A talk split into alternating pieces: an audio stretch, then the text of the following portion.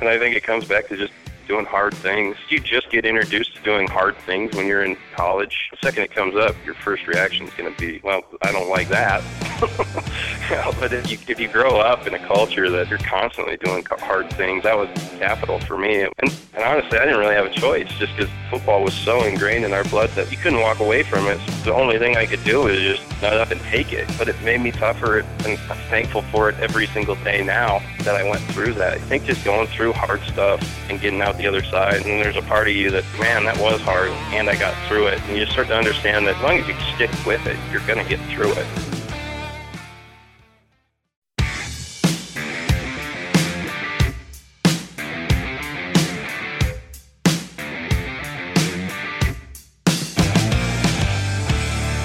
Welcome into Catching Up with the Cats, a podcast series presented by Blackfoot Communications in association with Skyline Sports as well as ESPN Missoula. I'm Colter Nuanez. This podcast series will feature episodes each week throughout the 2021 football season, catching up with guys that played during the most recent run of success at Montana State. Myself, I've been covering Montana State football since moving back to the Treasure State in 2011. This will be my 11th season covering the Bobcats. So this season's series will feature players that have played during that time, guys that I've covered, guys that I I got a chance to get to know. In this Catching Up with the Cats, we hear from Brad Daly. Brad Daly is a Helena native, a Helena Capital product, one of the all time greatest Bobcats in the history of Montana State football. Daly burst onto the scene in 2011 after returning to the program after a year away. He had 12 and a half sacks as a pass rush specialist to lead the Big Sky Conference. The following year, he battled unbelievable injuries, yet still was a second team All League selection. And as a senior, he went out with a bang 20 and a half tackles for loss, 14 and a half sacks. He blocked two kicks and forced two fumbles. He became Montana State's second consecutive Buck Buchanan Award winner following Caleb Schreibeis, also a defensive end. Daly was also Big Sky Conference defensive MVP the third and five seasons for Rob Ash's Bobcats. Daly is a guy that comes from unbelievable Bobcat lineage. His father, Jay, was a Bobcat team captain when he played, and then also Jay coached at Helena Capital.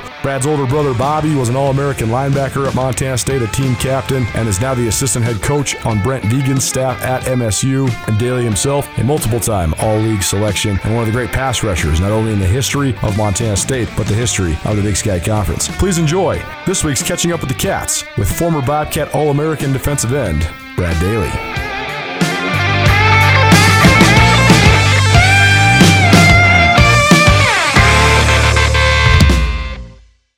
Well, well, well. Never thought I'd see the day that this would happen, but we're rolling on on catching up with the cats. This is our new podcast series presented by Blackfoot Communications and uh, making the rounds with as many standout former Montana State football players as we can. The next guest here on Catching Up with the Cats is a guy that I loved covering, loved watch playing, and a guy that probably hated doing interviews with me more than anybody in the whole world. And it wasn't because of me, it's just because he didn't want to do this kind of stuff. But now he's ready to roll because he's been listening to podcasts. He's still got his fancy phone from high school. This is awesome. To welcome in Brad Daly to Catching Up with the Cats. Brad, thanks so much for being with us, my man. How you doing? I'm doing really good, man. I'm happy to be here. Let's talk first and foremost about the here and now. You are a Helena native. You went to school in Bozeman, uh, but what have you been up to since you graduated? I know you're in Billings now, but take people through just uh, what's the last several years been like for you and your family. Yeah, so right out of school, uh, my wife and I, Maggie, uh, we moved out to Williston, North Dakota, and chased oil out there for a little while, and kind of got to uh, to see that area and realize how much we appreciated Montana. Um, so we uh, decided to make the move back here, and now I'm working for uh, Exxon out in the east end of town here in Billings.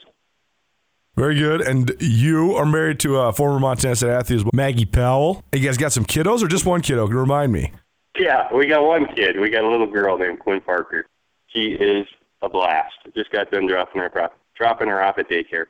Well, that's awesome, man. gotta love it. Well, let's go back to the very beginning. First and foremost, before we even get your time at Montana State, let's talk about Helena Capital because I remember I'm several years older than you. I'm about the same age as your big brother Bobby, who's now the assistant head coach and the linebackers coach there at Montana State. And uh, Helena Capital in the 90s, early 2000s was it. They were the cream of the crop. It was Great Falls, CMR, Helena Capital, and everybody else. Everybody was chasing Capital and uh, an outstanding high school program. I remember when I was a senior, we beat Capital during the regular season, and it was like we won the fucking Super Bowl. It was it was crazy uh, how, how big of a deal that was then because they had just been so, so good. Coach Sampson had had it rolling so hard. So just take us through time there. I mean, what do you remember about that program and why was it so good back then? Why was it producing so many great players that went on to play for the Bobcats, the Grizzlies, and, and even higher levels?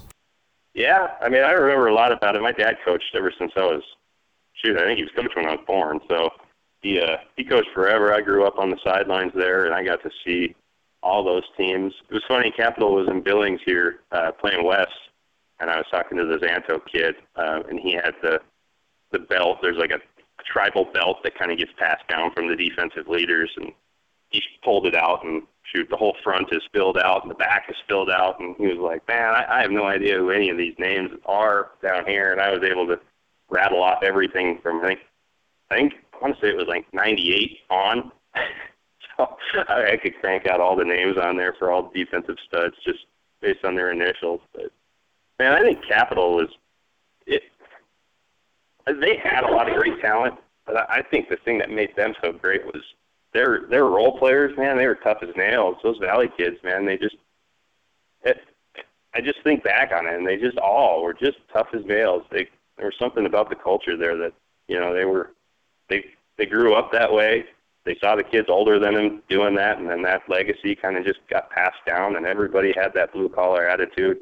Everybody had that willing to get in the scrap kind of attitude, and and I think that's huge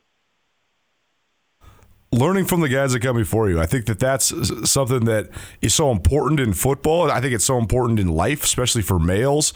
Uh, but th- that part, I don't know if that still exists anymore. But who did you look up to? Because there was some awesome Capital players. I mean, I remember even me growing up in Missoula. I just I loved Greg Crothers. I loved uh, so many of those guys. I thought that they were all so uh, fun to watch and so fun to follow. But who did you sort of idolize? Yeah, so like Carruthers and Brandon Malone, and that class was really, really talented. But the next class, Tyler Knoll was the guy that he was my guy. I wore 44 for ever, just just he was my idol. And then I got to to grow up with his little brother Quinn a little bit, and but he was the guy. He ended up playing for the Grizz, which is, uh, I guess, I, I stopped wearing his jersey after that. yeah, yeah. Kyler Knoll was the guy I looked up to the most. I remember too just learning about Capital's off-season program, and, and we because we sort of just like wanted to emulate that because I think that at Big Sky it was kind of similar type of kids. You're going to get a lot of kids with kind of rural backgrounds or working class backgrounds, and uh, I remember just thinking about or just studying the fact that you guys had this off-season program. It was kind of ahead of its time. It seems so commonplace now, but having to sign into the weight room and, and being required to be there for summer workouts all the time and, and all that. But it seems like that probably prepared you then when you got to college too, though, because you were kind of used to at least a little bit the dedication that it takes. Oh yeah, yeah, I think Lon Carter did a great job with that. He had uh, he ran that weights program in the morning, and then he also did like a dots program where it was just basically footwork stuff. Uh, and that was for more than just the football team. All the kids there would show up for that. I shoot, I remember going to that when I was like a fifth grader. But uh, that was just part of it. You just if you didn't show up for that, you know, could could anyone count on you for showing up on Friday night either? You know, that was just sort of the culture, and it was it was ahead of its time. There were uh, areas of improvement if performance was what you were going for, but uh, like those workouts were so incredibly brutal like and probably not gaining us a whole lot from like a physical standpoint, but psychologically, man, they were tough. Like I didn't do workouts that tough outside of there, and I think that's a, a big part of it too. Just being mentally tough, and you know, in the fourth quarter, like that wasn't anything compared to the last 15 minutes of those workouts. Sometimes those things were terrible. Kids would be crying. Kids would be throwing up in the the garbage cans. It was it was pretty intense. Well, that's why I loved when Jeff Choate took over Montana State because he and I used to always talk about. He said, "Man, what people don't understand is is the drills, the running, the the conditioning." This day and age in Division One college football, these guys are in shape. Everybody's in shape. They're in the best shape ever. It's not about getting into shape. It's about cultivating toughness. It's about making you do something you don't want to do. It's about pushing through the gasser. And it sounds like that's sort of a similar dynamic what you guys had going at Capital. Yeah, absolutely. I think. I mean, hard things are the best things in my opinion. I mean, just doing really, really hard things, and it sucks while you're doing it. But man, I still look back at those workouts, and they were they were awful. But I look back at them, and I'm smiling now. You know, they're it's it's weird how you just like do these awful things and then look back on it and smile. It's uh, I think it, it it really builds people. It builds character for sure. Uh, no question. Last couple questions about your high school days. Did you play for Coach Sampson the whole time? I can't remember what the transition was like. Or then I guess maybe did you even play for Coach Sampson? Because I know he went to Northern, and I can't really remember the timeline. I uh, I uh, I worked under Coach Sampson. I was his ball boy and court boy for years, but uh, he he moved on to Northern after after Marky graduated. Uh, so I uh, I, I worked. I I guess grew up under Murphy in high school. Oh yeah, Pat Murphy. That's right.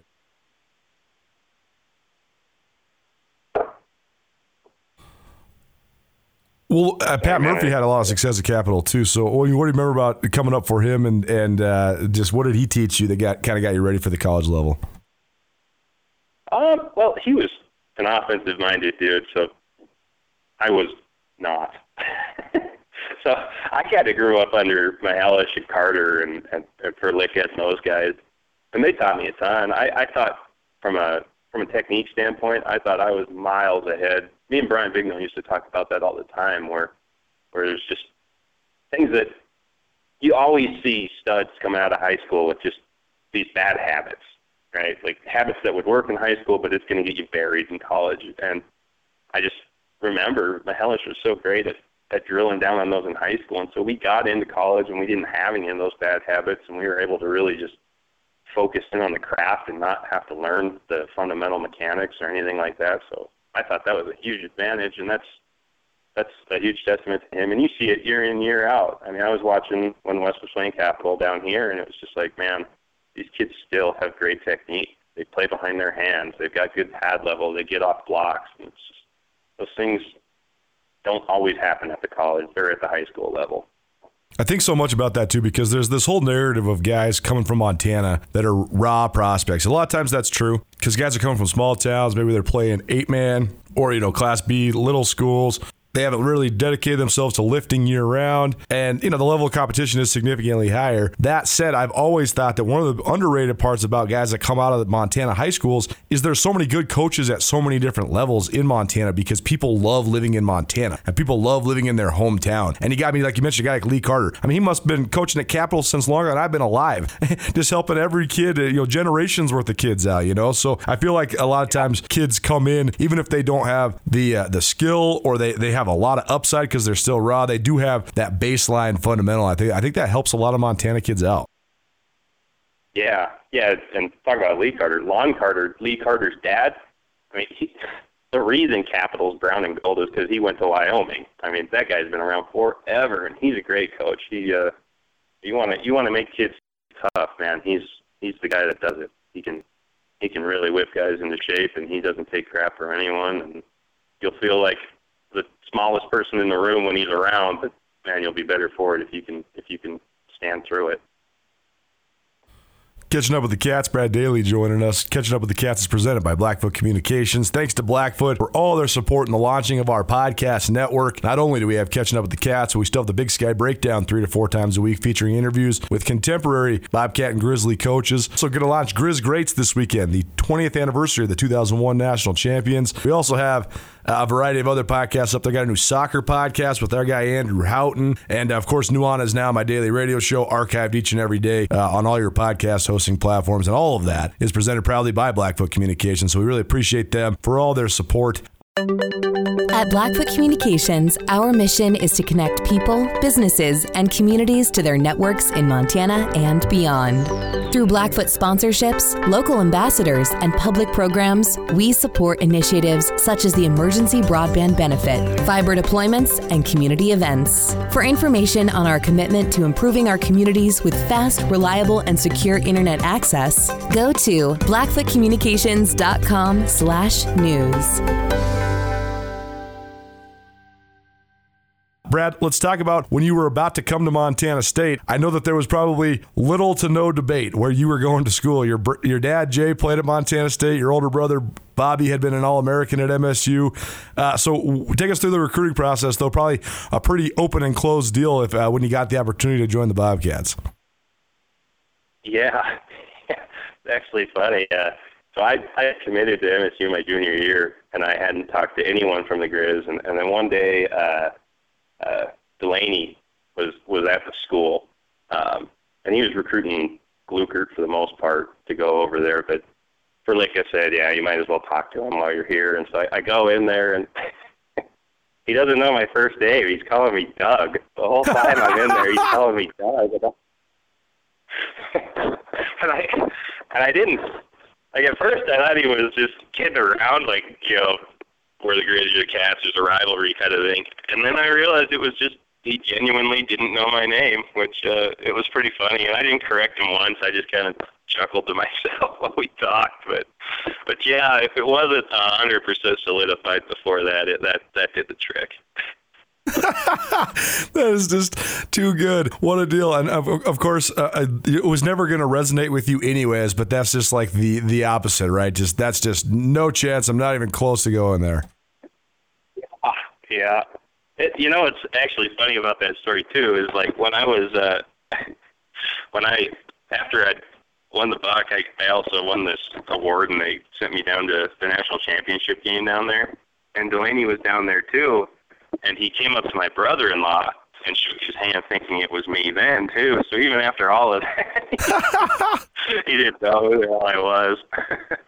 oh my uh, gosh!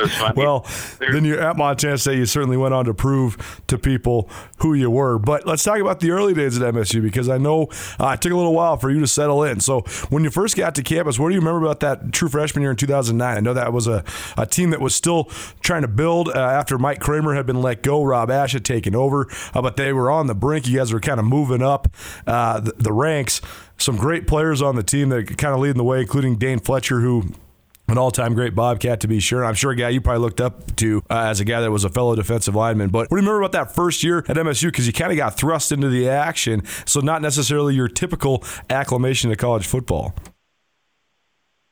Yeah, I uh, so I uh, was a real shithead in high school. Um, just full disclosure, but uh, I'd gotten in trouble, and so I wasn't allowed to come to fall camp right away. Uh, so two days was was just getting over when all of that stuff kind of cleared up, and then they were like, okay, hey, that's how it turned out. Then you're welcome to come down here. So I uh, I go down there, and I think there's three days left of two a days. So I I still have my practices to get acclimated before I can wear pads. So I'm doing basically three a days, getting trying to rack up those practices as soon as possible. And uh, so I finally get into pads, and I uh, I figured for sure I'm redshirting because I missed all of fall camp. I'm playing linebacker, which I never played in high school at all, so I have no idea what in the hell I'm doing there. Uh, but I get in on some special teams drills, and I think I I blocked a punt, and then I blocked some someone who was good. I, I was able to block him on punt, and they were like, "Oh, shit, man, this guy kid might be able to help us." I think they were probably thinking you know, is, is he really going to be able to stick it out for five years anyway? You know, because I was not on a very good path coming out of high school. But uh, so they ended up pulling my red shirt, and I uh, had to call my parents and say, "Hey, I'm not red shirt, and I'm going to Michigan State next week." Um, and they couldn't get tickets or anything because it was so late. But it was pretty wild, you know. I missed all of fall camp. I missed all of install at linebacker. Now all of a sudden I'm running number two on the depth chart no idea what I'm doing at all. And and I am like I I am not a natural linebacker at all. It looked uncomfortable. Every time I watched myself on tape, I was man, that looks terrible. I don't know what they see, but they keep putting me there, so I guess I'll give it a shot. But but yeah, ended up going down to Michigan State and got to got to go out there. That was my first exposure to college football. It was like 75,000 people, and 300 had come out not that long ago, and they were doing their kickoff, and they did that thing right on kickoff where they said like the the Spartans, what's your occupation? And the entire crowd did that. Oh, oh, oh. And I think uh, I think I, I shit my britches a little bit when I saw that, but ended up going down there and made a tackle on kickoff, and it was all downhill from there. Well, I remember because your brother Bobby had gone from defensive lineman at Capital to uh, linebacker to then All American linebacker, I think that there was like this thought that you were going to do the same thing. So was that frustrating? Because knowing you and watching you, you are such a natural defensive end. Was it weird or frustrating that people kind of perceived that you would make a similar transition to your older brother? Yeah, I mean, I I spent my whole life following in his footsteps, so I I thought that was a good thing really until I got there and I, I realized just how cerebral that position is. And then on top of that I you know because I had made bad choices I, I missed all of the install and fall camp so I was already behind. I just I just I didn't pick up the playbook. I didn't understand coverage concepts. I didn't understand any of that. My brother man he he had a year to redshirt but he's also way more football IQ than me you know. He he just understands football way better than me they got the right guy coaching. I'll tell you that much. well, your brother is incredibly smart when it comes to football. That's how he and I become good friends because he's taught me a lot about the game over the years for sure. After that 2009, well, actually, I guess let's keep talking about that that true freshman year because probably a lot of ups and downs for you uh, trying to acclimate to it, and you know you didn't think you were going to play, but then you were. But I mean, all in all, what did you get out of it? Bursting in the action early and and, and sort of having to navigate that year. So I, I only played special teams until gosh, I think it was swine flu, swine flu, or yeah. one of them weird pandemic came through, and it killed us. like didn't kill, but it knocked out like half the team. Right. And we couldn't we couldn't even like feel the team. We had tryouts for kicker and everything. It was it was bad news bears to the max. But uh, I uh, I was saying like I can't help at linebacker, but I know we're thin at D line, and I I can rush the passer. You know, I can maybe I can't hold up to the run, but I'll get after the quarterback. We were playing Idaho State. I ended up going in there and had a pretty good day. I don't remember exactly what the stat line was, but I I think I got player of the week or something for our team. So it it turned out to be a good day. And then that was kind just kind of the glimpse that holy shit, man, they've been telling me I'm too small and I can't do this. Well, I, I didn't. I wasn't even 200 pounds in that game. I was 197 pounds when I stepped on the scale before that game. And I was like, man, I didn't feel like I got pushed around at all. You know, at least nothing that I couldn't iron out the kinks. And so then that was kind of where my eyes got set on. You know, I could be pretty damn good defensive end in this league. See, this is my whole thing too with sort of the evolution of football into the modern era is I think that the priority on prototypes has been overblown. And I think the fact that, you know, you have to be this tall to play this spot. And I, have just thought for so long, especially when you talk about FCS level football, like give me an undersized offensive lineman who also was a state champion wrestler all day, right? Like when Tucker Yates was coming out of high school in Colstrip, I was thinking, man, why is that guy only a partial walk on or partial scholarship guy? Like I want him all day. Everybody's saying, well, he's only 5'11. I was like, well, if you're an offensive lineman, you know the 5'11, 290 pound guy is the absolute last guy you want to go against. But um, I mean, when, for you, uh, the fact that you were size, it never seemed to matter ever because you had, had, such a great first step, such great technique. I mean, no one could ever really get you when you were coming off the edge. But how did you sort of get that notion through to the coaches? Because, like you said, they were telling you you were too small. How did you not let that sort of infiltrate your mind and start believing that? Well, I think they were definitely just as doubtful as anyone else when I said it. But so I'd taken a year off after my freshman year. I, I left school I went and worked out in the oil field, and that was a really good growth experiment for me, just because I, I got to see some some people that were living the life I thought I wanted, and they weren't really doing it the way I thought it would end up. And, and I uh, kind of got to looking at it, and it's like, man, I'm on that path. That's that's where I end up if I if I stay here. So I sort of straightened me out. I came back to school, and when I came back, I, I remember having a meeting with uh, Ash and Marshall, and I said, look, I want to come back. I understand there's not going to be a scholarship. Um, I understand you're having me playing at linebacker. I think I could play defensive end. Um, if nothing else, I can help on special teams. Can can I have a shot? And they, thankfully, they gave it to me. I mean, those guys gave me more shots than I deserved for sure. But uh, but yeah, they gave me a shot, and uh, I remember I I got a sack in the Utah game. I got a couple other sacks, and then I had one game where I blew up, and then it was like oh dang, this kid can play. But I was still just a third down guy, which which was okay. You know, it's nice going in on third down, being fresh, and seeing the guy across from me panting. But I uh, I wanted more, um, and luckily, you know, I, I was able to put the time in in the weight room and, and get my numbers where they needed to be to even get a shot. You know, and that was another thing I had to check boxes for. You know, you you got to weigh this much to play this position, or you know, and yeah, I might have fudged it. I might have had five pound weights in my in my pockets every once in a while, but you know, I did what I had to do to get on the field.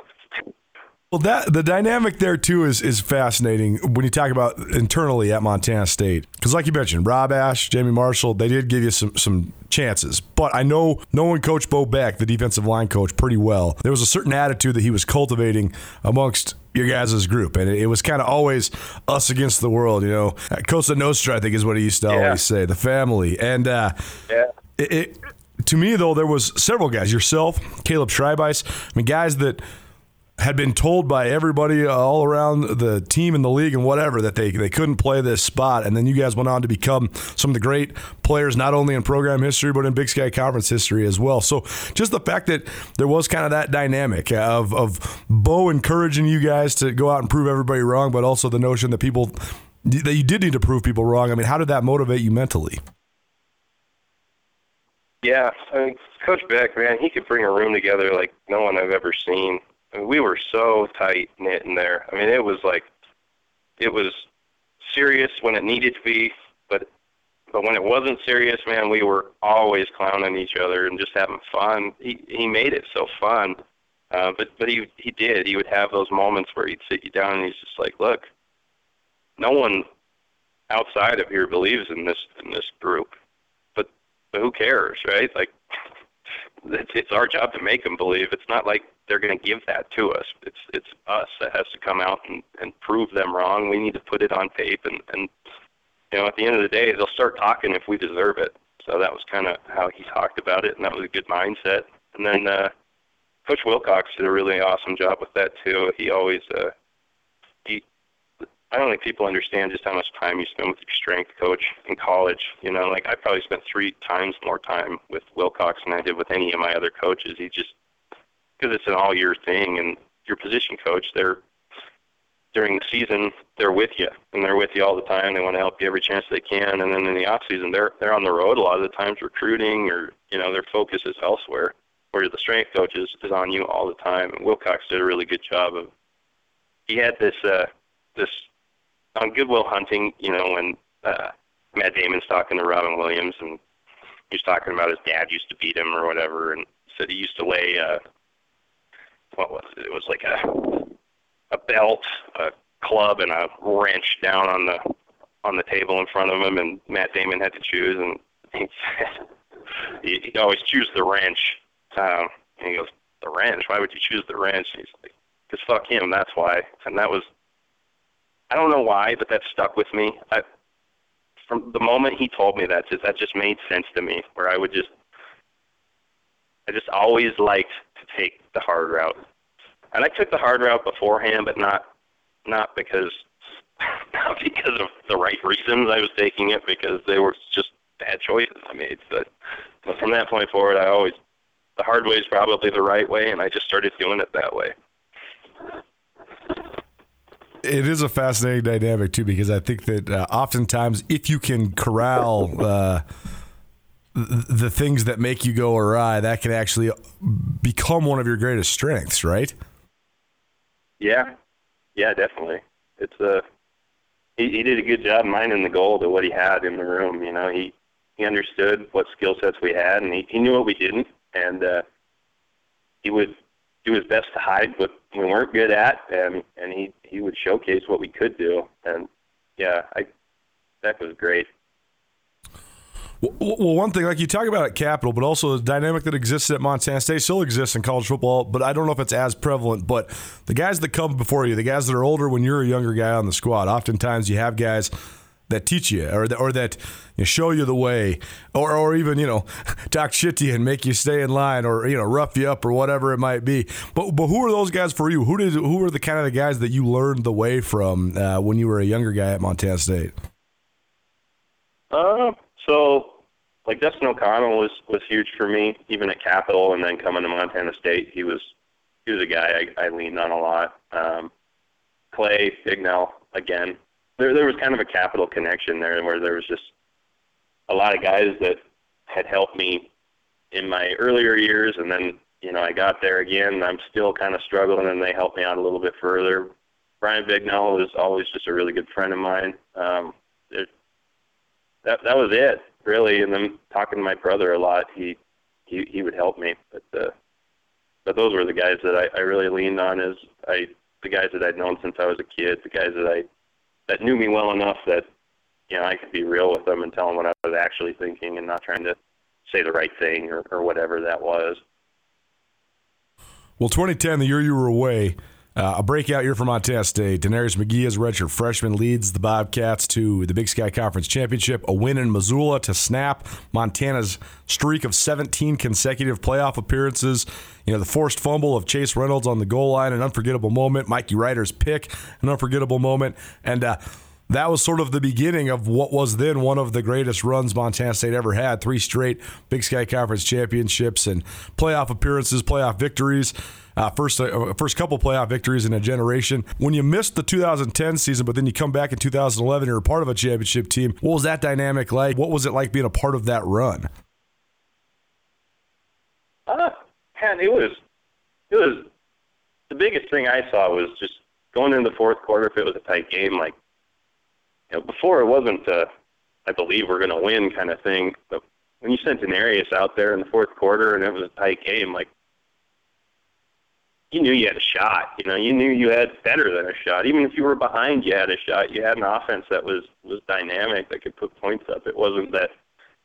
It wasn't a, a team that was, I mean, that was built to to play from in front. You know, we could come back. We could strike. We had we had Elvis. We had we had a lot of a lot of you know electric players on that team. And it was fun. It was fun just getting that belief that that we're never out of it kind of thing. Um, yeah. Well, you mentioned in, in 2011 when you were um, sort of the third down specialist coming off the edge. And I mentioned you mentioned the game where you kind of blew up. I remember that game. It was homecoming against Northern Arizona, I believe, and I think you were Big Sky and National Player of the Week that week. I think you had three sacks that day. But then the next year, when you were transitioning to to being a guy that was playing every down, basically, what was the biggest challenge of that part? The high ankle sprain in the first game. right. that thing just lingered, man. It wouldn't go away. Every time I catch my toe wrong, it would send chills all the way up my spine. They'll make you cry out there. yeah, that sucked. From a just a technique standpoint or, or anything like that, was there anything different? Um, you know, I guess I really wanted to to try and implement some sort of power move, just because I my ankle kind of went away. I just I didn't have that twitch really until the end of the year again, and so uh, I tried to I tried to implement power moves. It wasn't really my thing, uh, but I didn't really have any other thing to lean on because speed wasn't really there. So it, it it ultimately helped me my senior year because I did have sort of a power move, you know, enough that like if the guy was really wheeling back, I could put him on skates. But yeah, I had I had something to work with at that point then. Well, that uh, that 2012 season, one of my uh, most vivid memories of that year was uh, the second conference game uh, when you guys went to Southern Utah for the first time. Southern Utah just joined the league, and that was when I was still working at the newspaper. That was my last year at the Bozeman Chronicle, and uh, they let me come on the booster trip, and they flew into Vegas. And then it was four days in Vegas, I guess two days, two and a half days in Vegas before then we made the bus ride to Cedar City. And uh, so I remember riding on the bus, sitting next to Brian Flockhedder's dad. That was funny. Then that game, was a back and forth. Brad Sorensen, the Southern Utah quarterback, ended up getting drafted in the NFL. That was a good Southern Utah team and sort of a precursor to what became a great run by Southern Utah. But then that was sort of the first of what became a trend. You mentioned that you guys had the ability to come back, but also the way that you guys could close games. And I've never seen a team to this day, 16 years covering the big sky, that could close games via gigantic plays from the guys up front. I think you and Caleb Schreibeis had combined for something like 12 or 13 fourth quarter sacks. I think Schreibeis had eight strip sack fumbles that year, including I think six of them in the fourth quarter. I know you had a sack in that Southern Utah game. Uh, down the stretch as well, and you guys win 24-17 your first appearance in Cedar City. But I also remember realizing how bad your ankle was killing you because I remember I came down the field to try to interview some guys, and you you're just laying there. you're like, you can ask me questions, but I'm not getting up. I got to lay here for a minute. So, do you remember that trip to Southern Utah? Yeah, yeah, I remember. They they put us up in this uh, this like ski resort town, yeah. which was it was like a vacant ski resort thing. It was pretty sweet, really. But uh, but yeah, I remember I taped the living hell out of that ankle. It was so tight that man, it was hurting. Like felt like it was cutting through my skin. That was kind of where it was at. As I I was taping the thing so tight, just trying to keep my toe from dragging. That uh, that that was by the end of that game, I needed that thing off immediately. but yeah, you talk about such Caleb, a, a strange he, place to go play too, right? Yeah, yeah, it was. It was weird. It was a. It didn't feel like. I, I just, I guess, never really got the backstory as to why we didn't just stay in town. We just stayed up on a mountain, up at this resort, like a log cabin kind of thing. But uh, you go down there, and it, it, it wasn't it wasn't a crazy college atmosphere. It sort of reminded me of like a UC Davis kind of atmosphere a little bit, where where like it was not the the main show in town really, but uh, it, it was, and it was really hot too.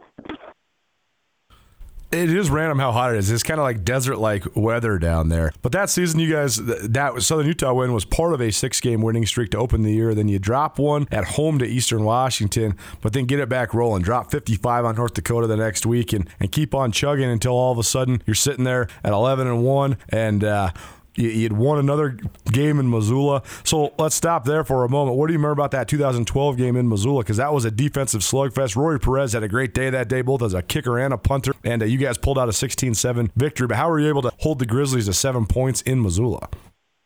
At Blackfoot Communications, our mission is to connect people, businesses, and communities to their networks in Montana and beyond.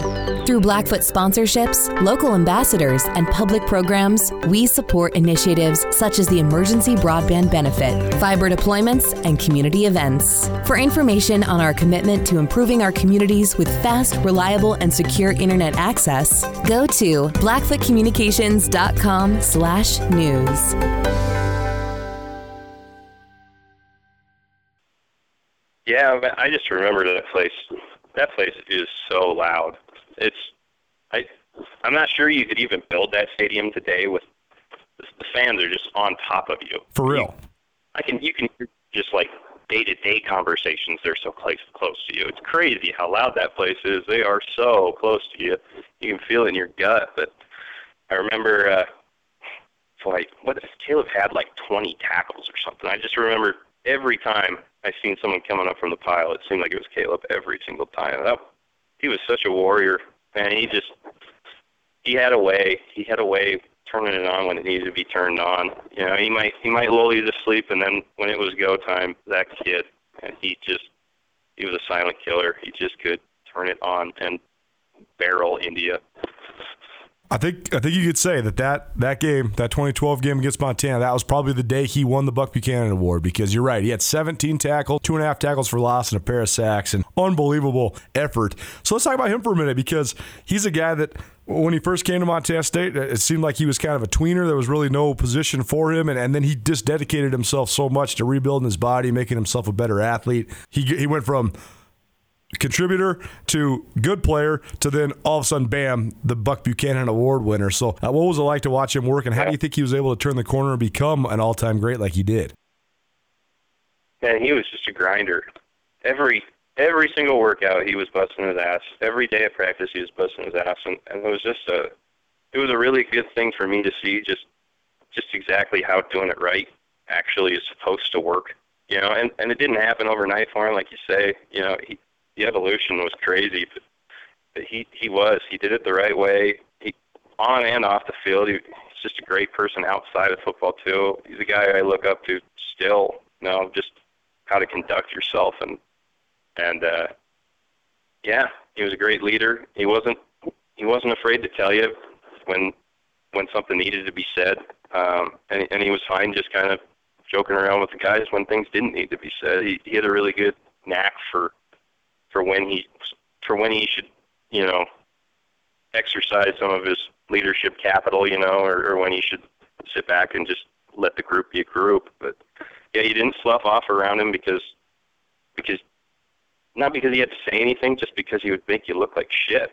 Because he was just always busting his ass and doing the right thing. He was he was great for the room. He was great for the team. He and, and he's a great football player too. He's just he's a good dude. Lives about a quarter mile away from me here in Billings actually, but I never see him he's always keeping himself busy for sure. Well, I think that's like one of my favorite parts about all of this, following it, chronicling it, writing about it, and all that is is these stories of guys that, that bet on themselves. And I think that it's not a coincidence when you look at guys like yourself and Caleb Schreibeis and Mac Bignell, guys that the world tells them they can't play, they can't, they're not going to be able to hang at the position that they feel most natural at. And if you just keep grinding, keep doing it, you can prove everybody wrong and become uh, a memorable and, and all American caliber player. But I just hope that that kids realize that now because I think now when kids get to this point where you know it's it's make or break, it's do or die, they they oftentimes walk away. They oftentimes just quit instead of just persevering through it. And I just wonder. I mean, there's so many guys that if they would have walked away when they were freshmen, sophomores, we would, we would never have these great memorable players like we do. Yeah, yeah, definitely. And I think it comes back to just doing hard things. You know, like if you just get introduced to doing hard things when you're in in college, you know, like the second it comes up, your first reaction is going to be, you know, well, I don't like that.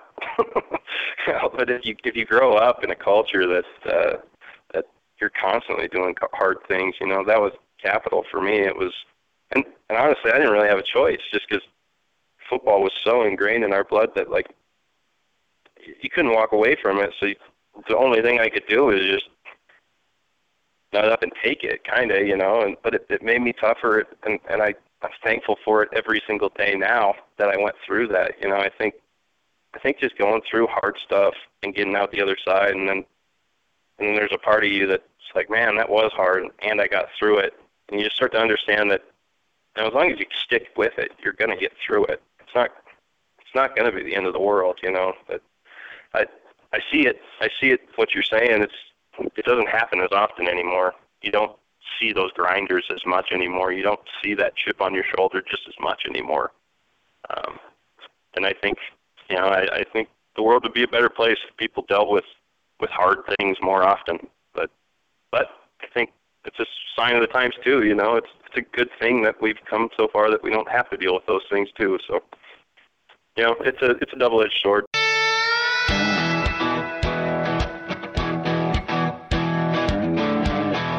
At long last, football is back in the Gallatin Valley, and Montana State enters Brent Vigen's first season at the helm with sky high expectations. During the 2021 season, the Montana State Bobcats hope to carry the momentum of a historic playoff run that saw the Bobcats advance to the semifinals of the FCS playoffs for the first time in 35 years. Each and every Bobcat home game, tune in to K Sky Country to hear from me, Colter Nuanez of SkylineSportsMT.com. This will be my 12th season covering the Montana State football beat and my 16th year overall covering the Big Sky Conference. So tune in to hear myself and Dave Wooten for insight, analysis, interviews, and a whole lot of fun. Tune in to K Sky Country two hours before each Bobcat home game for our Bobcat Sports Saturday. Or swing by the tailgate in front of Town and Country Foods where we will have food, drinks, and a whole lot more. Bobcat football is back at long last, so don't miss any of the action here on K Sky Country. Well, let's talk about your senior year, 2013, and uh, definitely one of the most fascinating seasons I've ever covered because you guys had such unbelievably high expectations coming into the year with. Uh, so many returning great players. You'd won three Big Sky championships. Uh, you, you, knew you had to replace Schreibeis, but you know he still had DeNarius, still had Cody Kirk, still had Tanner Bleskin, still had yourself. You know, so many great players that uh, still have a, such a great place in Bobcat history. What do you remember about sort of the lead up to that season? Because there was all sorts of stuff going on. I mean, there was the, the North Dakota State non conference game that ended up getting uh, pushed off the docket, and all of a sudden now instead you're going to play Monmouth and SMU, and there was just all this hype and all this stuff going around. So, what do you remember just about the offseason leading up to your senior year? Well, that North Dakota State thing, I remember I've been kind of licking my chops because they had a they had a stud left tackle. I think he's still playing in the NFL. Turner was his name, but uh, I was really, really excited to get an opportunity to go against him. I thought that I thought I was going to do all right, which was probably naive looking now at his NFL career. but, uh, but yeah, when when we uh, decided to uh, take that money game with SMU, that was kind of a little bit of a gut punch. Um, but but you know what, do you do? It's, it's out of my control, and so then it was kind of just on to all right, let's let's uh do what we can against SMU, and we shit we should have won that game. We really should have won that game. That one that one hurts still thinking about that one. That slipped away in like the last drive. It was it was a pretty tough deal, but uh, but yeah, I uh, I remember most about that year just because uh, that was really my first time having a leadership position, and I remember just being a fish out of water when it came to having to lead people. I just I was not very good at it.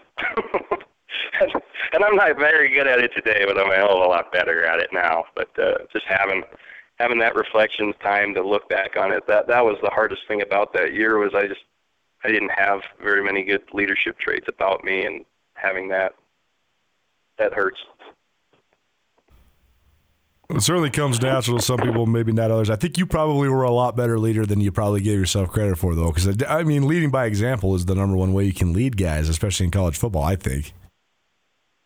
Yeah, but there is a time and place where something needs to be said, and I remember having those times where I'm like, man, I need to say something, and then just not knowing what to say, and then just it just never really did turn out right. But uh, but you're right. I every time that came up, I would just try to work harder and try and set that example, and I think that worked well enough for for our room, you know, the defensive line room, but it didn't really, you know, like how's how's the secondary going to watch my individual team period or my individual period? They're not going to see that, you know, and so it's hard to make that translate when everyone's focusing on their own area. That's that's when a guy has to step up and, and really say something. Um, I thought that was something that I'd heard that Choate was doing that was really cool. Is that his his captains really had a lot of extra a lot of extra responsibility and time commitment just in kind of developing being a leader, which I thought that was a cool concept. Like looking back, I wish I'd have had that. At Blackfoot Communications, our mission is to connect people, businesses, and communities to their networks in Montana and beyond. Through Blackfoot sponsorships, local ambassadors, and public programs, we support initiatives such as the Emergency Broadband Benefit, fiber deployments, and community events. For information on our commitment to improving our communities with fast, reliable, and secure internet access, go to blackfootcommunications.com/news. It's one thing I miss about Choate, man, because he's so good at that part of it. I mean, he's so good at it that it like infiltrates into like even just us, like just interviewing him as a media guy. I was even getting inspired and learning lessons because he's so good. You're right at teaching guys those sort of skills. I he did. He used to have like these little lectures where he would like teach the guys how to be leaders. I think he, you know the art of becoming yeah. a man, for a lack of a lack of better way of saying it. I think that it's important. I think I think you saw that with a lot of leaders on the Cats the last couple years. Yeah, and you you saw that because they had that team that that wasn't going to come back from being behind, you know. But, they're so damn tough, man. You could just tell that those guys were tough. They were fired up. They were playing hard, and uh, it it just seemed like it seemed like man, if they were in it in the fourth quarter, they were coming away with it. But they weren't going to ever. It never really seemed like it got away from them, you know. For sure, no question. Well, a couple more things about uh, your senior year. What do you remember about just sort of the stretch run? Because it was brutal to sort of watch the way that it went down. Because for no other factor, you guys were just so banged up. I mean, I know DeNarius was playing through multiple things. Cody Kirk was so banged up. Bleskin, I mean, had like a ruptured kidney or something crazy like that. I mean, it was it was like brutal how how banged up you guys were. Um, but still, you know, you, you fought through it. So, I mean, what do you remember just about the stretch run of that year?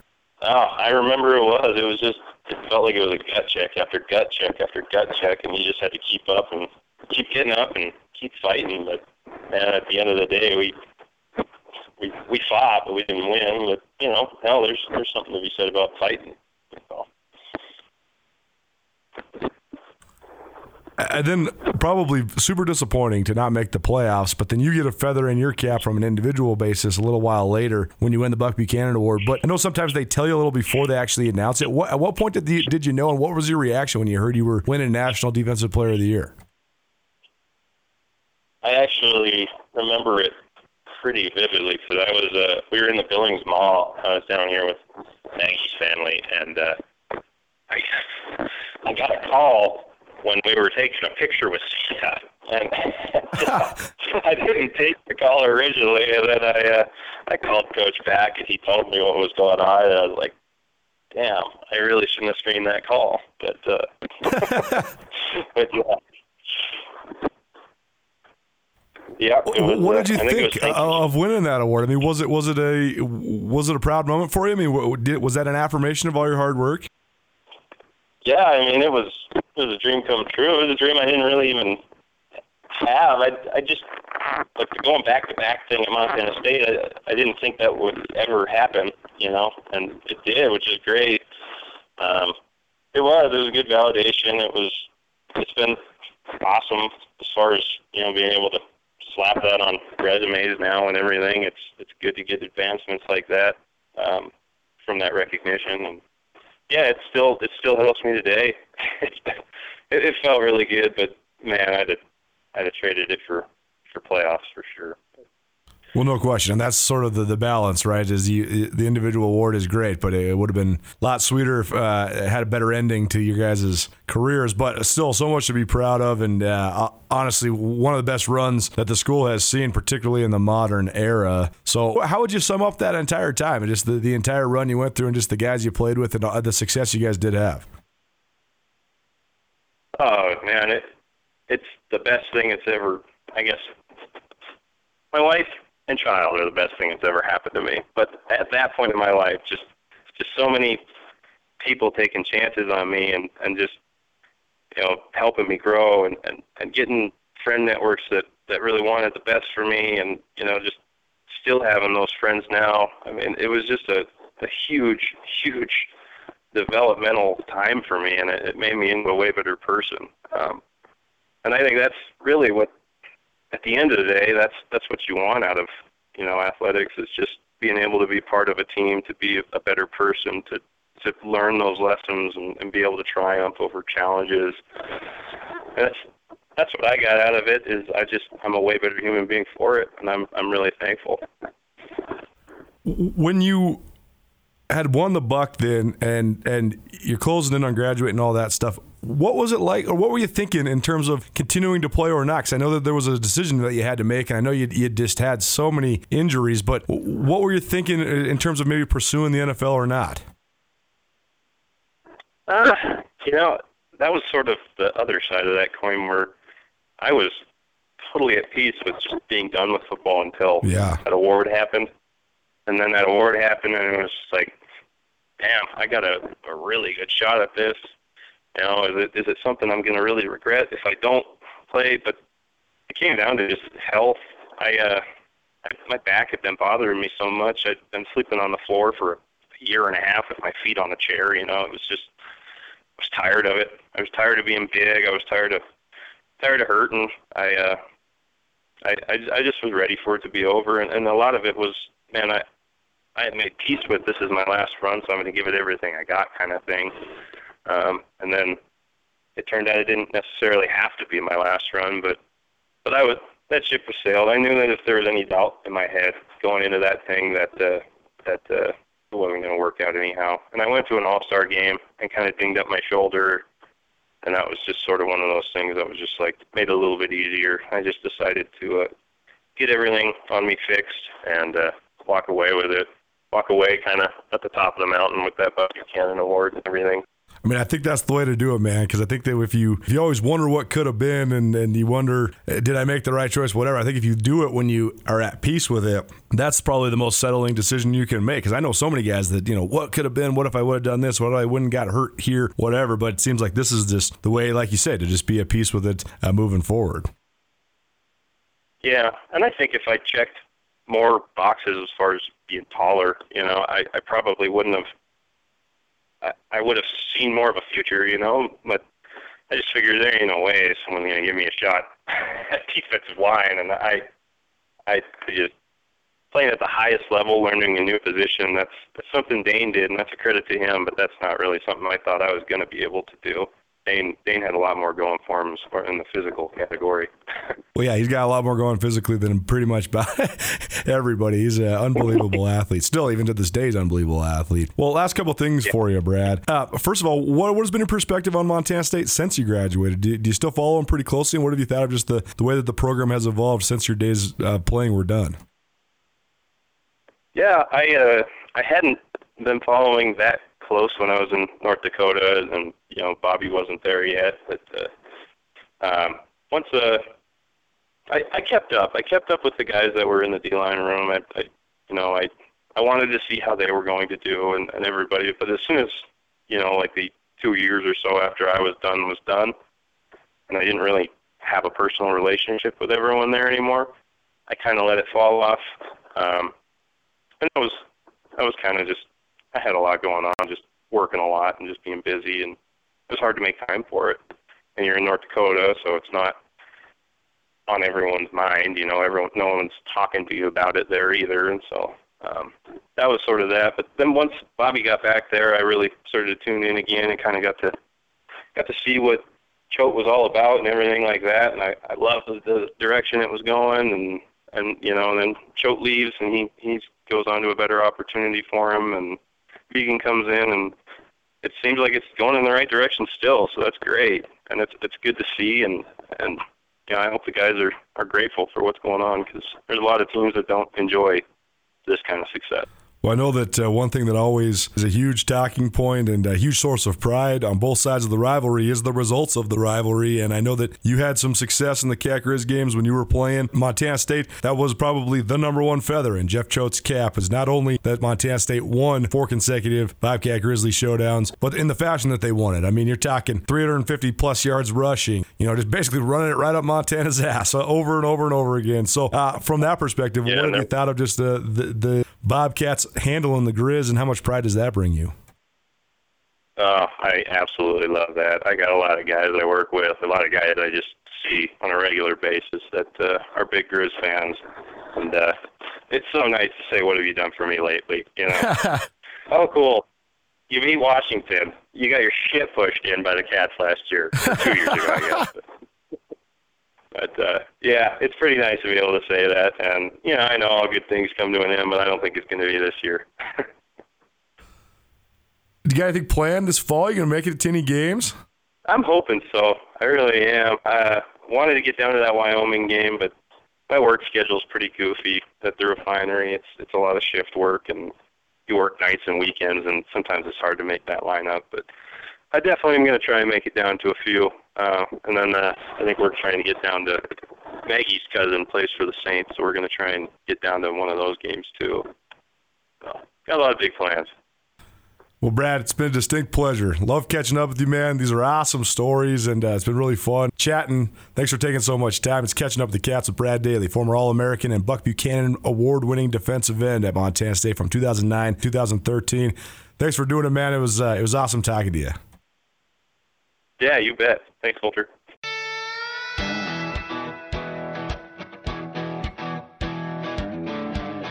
At long last, football is back in the Gallatin Valley, and Montana State enters Brent Vigen's first season at the helm with sky high expectations. During the 2021 season, the Montana State Bobcats hope to carry the momentum of a historic playoff run that saw the Bobcats advance to the semifinals of the FCS playoffs for the first time in 35 years. Each and every Bobcat home game, tune in to K Sky Country to hear from me, Colter Nuanez of SkylineSportsMT.com. This will be my 12th season covering the Montana State football beat and my 16th year overall covering the Big Sky Conference. So tune in to hear myself and Dave Wooten for insight, analysis, interviews, and a whole lot of fun. Tune in to K Sky Country two hours before each Bobcat home game for our Bobcat Sports Saturday. Or swing by the tailgate in front of Town and Country Foods where we will have food, drinks, and a whole lot more. Bobcat football is back at long last, so don't miss any of the action here on K Sky Country.